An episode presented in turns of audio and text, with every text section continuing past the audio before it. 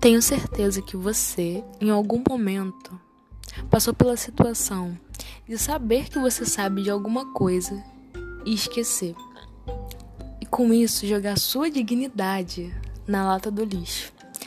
Eu sei que você já passou por isso, porque eu já passei por isso, inclusive até os dias de hoje. Mas a questão é essa. Nesse podcast, nós vamos falar de todas as coisas óbvias que a gente se esquece e passa vergonha por conta disso.